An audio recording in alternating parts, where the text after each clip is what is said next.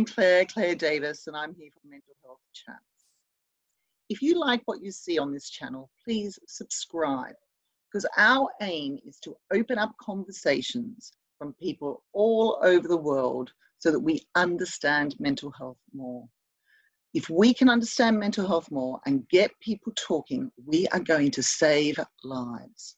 So please like, comment, and share any of the mental health chats and subscribe to the channel so we can get the word out there and help save lives. Thank you.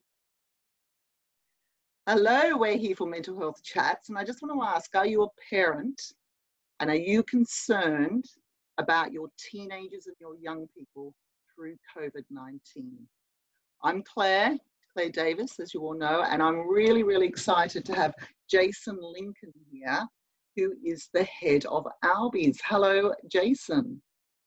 G'day, Claire. How are you going? I'm well, thank you. How are you? Yeah, fantastic. Probably a little bit, little bit cooler over here than it is over there at the moment, but going well in the mighty Armidale.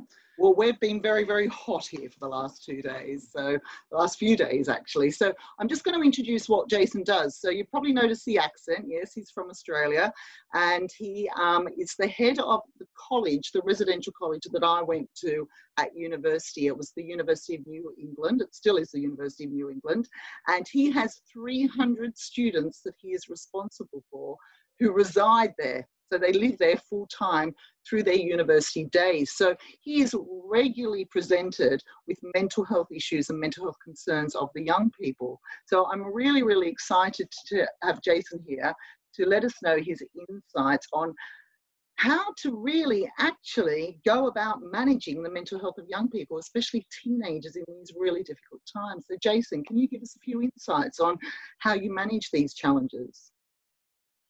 Yeah, it's been a obviously recently it's been a fascinating period, and and um, I think you know I get a bit sick of the saying unprecedented times, and and uh, the concept been like it before and will never be like it again, um, or or that the world will never be the same again. More to the point, but but from our perspective at Albies, we we are still doing everything we can to remain as a connected community and um, wh- whether that connection is physical connection by being at the college or, or being connected through other forms such as Zoom, who would have ever thought?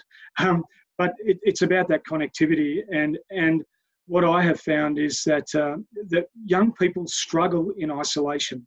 Uh, and they struggle in the isolation of being at home, um, even though you have your family around you, you can become isolated. Uh, and they struggle in the isolation of being in an environment like ours, where you may well be residing next to someone and walking alongside someone, but you can still feel isolated. So the way that we have been dealing with mental health is to do everything we can to connect people. And I'm happy to elaborate a bit on that as we as we continue our chat. So uh, there's a couple of things I want to pick up before we go into the connection. You said young people find it very difficult in isolation. Now I find that really interesting because I've got a couple of teenagers and they tend to hibernate.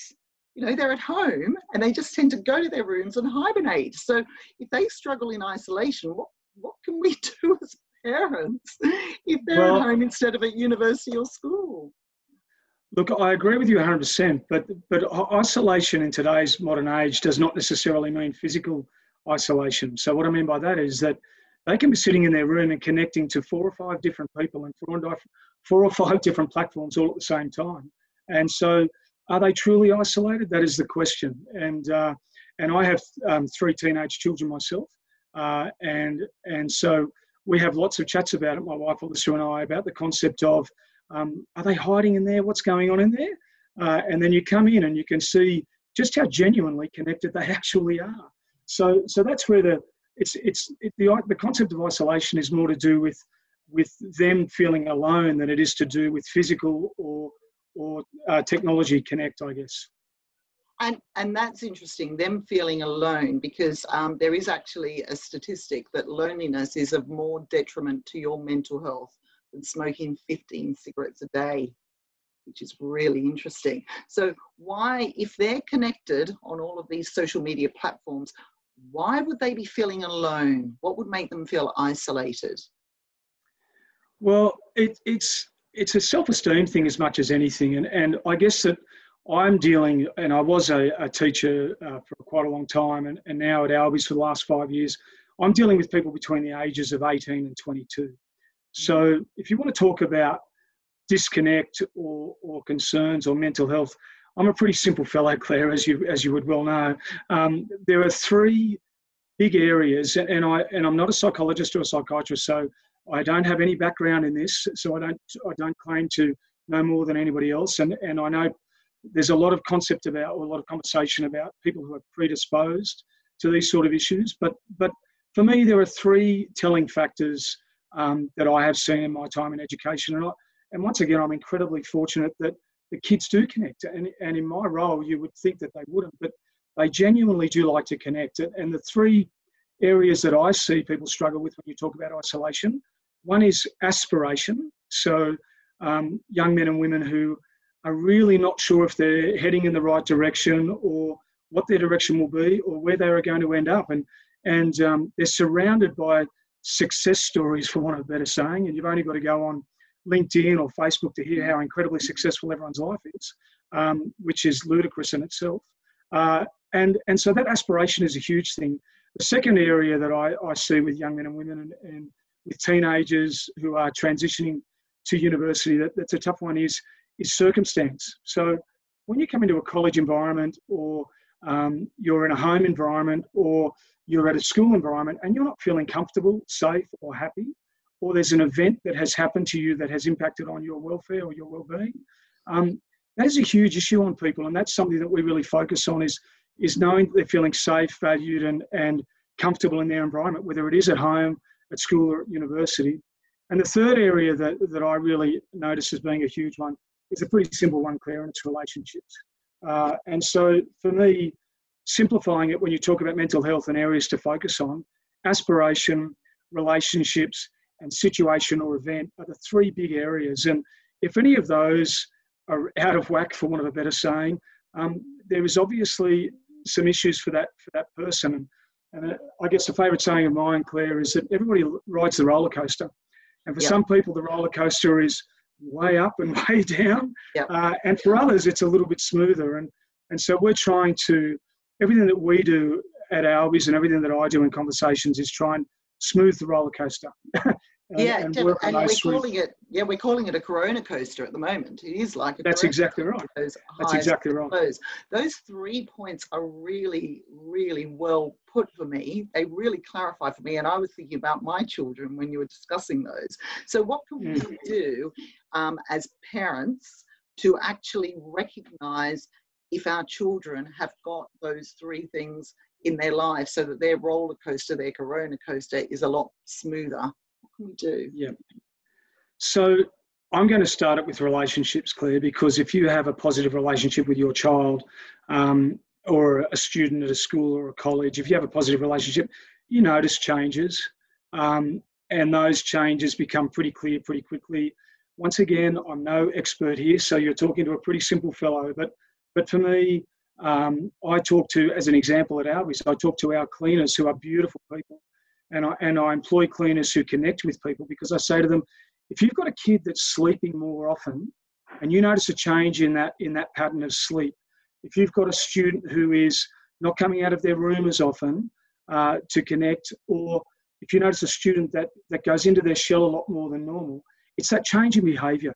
Uh, and really, as a parent, um, even though it's hard because you're subjective and you and you are massively emotionally invested in your child, it's still an ability to sit back objectively and think about their behaviour and how their behaviour is changing over a period of time. So, so that change in behaviour is enormous, Claire. Well, it's funny because you've just brought back memories for me. I had the best relationship with my cleaners on Middle B, um, Jude yeah. and Rube. So, to all my friends, a shout out to all my friends from Middle B. Remember good old Rube. Um, I'm not sure if they were probably observing that. I think they were more gossipy. Yeah and observing different yeah. things. Nothing's changed, Claire. nothing's changed. But as a head yeah. of a college, I think it's great that you're actually lining your cleaners up to be spotting those signs and, and looking out for those. So that's relationship. So let's talk about the next one. So, as from an aspiration perspective, yeah. um, we as parents, you would be able to see, and as in my role, it's pretty clear to look at results, um, and and results are um, you can look at the the formal results, but it's more important to look at the the ongoing results and not to be seen to be prying, but certainly to be seen to be taking an interest.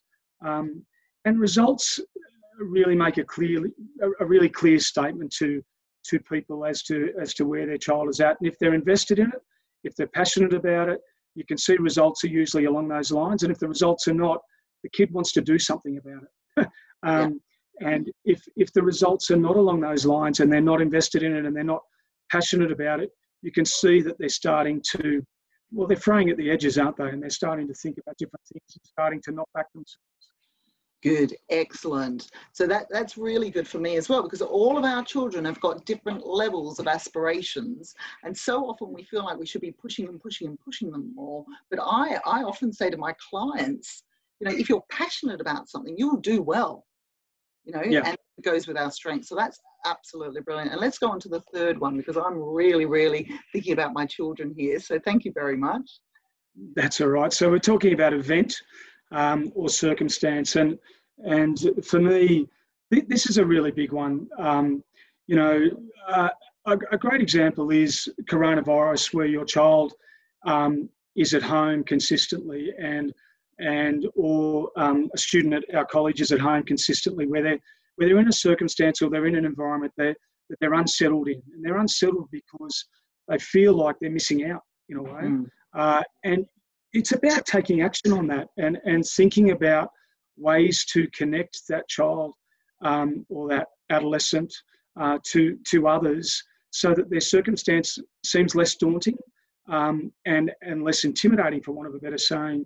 And if you add to further to that the concept of event, um, event in some ways relates to relationships, Claire, where um, an event could be a major mishap. It could be an event that's had a huge impact on them that's to do with the relationship. It could be an event that that has happened in their life that has affected their well-being, their mojo, for want of a better saying. Yeah. Uh, and, and that event is something that, as a, as a as an adult, we need to pick up on um, and think about ways to to work the child through that event or the adolescent through that event. So what I'm always doing at, at Ours when I talk to our team, to our staff, we've got a great staff there, um, and to and to I can include our leadership team at the college, is I'm always talking about opening conversations that are really, really positive, but also really engaged and connected, and asking really simple questions um, to do with the really basic concept of Are you okay? What happened on the week? What's happened this week? What's been going on? Uh, what are you looking forward to? And oftentimes you can pick up um, pretty quickly when something's not right, and and you can work from that. And working from that is about investing in that relationship and taking the time to get to the bottom of it, because you no one's going to have the full toolkit. You know, no offense, Claire, not you or I or anybody. It's going to have the full toolkit to help, but certainly you've got a connect of people that can make a difference. Um, and that's where that event or circumstance needs to be enacted upon pretty quickly. Yeah, that's absolutely brilliant advice. And opening up those conversations, which I'm actually promoting in the workplace, we need to be doing it with our teenagers as well. And I know myself, I'm not always the best person to open up the conversations. So I'm encouraging conversations with their grandparents, with family friends, people they look up to as well, my husband as well. It's having conversations with different people, just talking about their feelings. Well, thank you very yeah. much for all your advice. Um, I had lots and lots of questions for you, and you've actually covered all the questions. You've given us strategy, oh, really? well, which is absolutely brilliant. So thank you, Jason. We're, we're getting on to time now. So that's been brilliant insight. Um, I'm on LinkedIn with Jason. So if you want to ask Jason any more questions, get onto my LinkedIn page and I can connect you with Jason. Um, and next week, we're continuing with the youth theme, and we've got um, a mental wellbeing and youth coach called Hannah Stainer who will be joining us, and she's going to talk to us about spotting the signs of mental ill health in our teenagers. Are they just being a teenager, or are there concerns? Which is really, really hard to do as a parent. So, thank you very much for your time. Time does fly, doesn't it, on this? And yep. um, we will hopefully, we might see you again. We'll bring you back. So, thank you very much. Bye. It was an honour to join you, Claire. Take it. Bye. Thank you.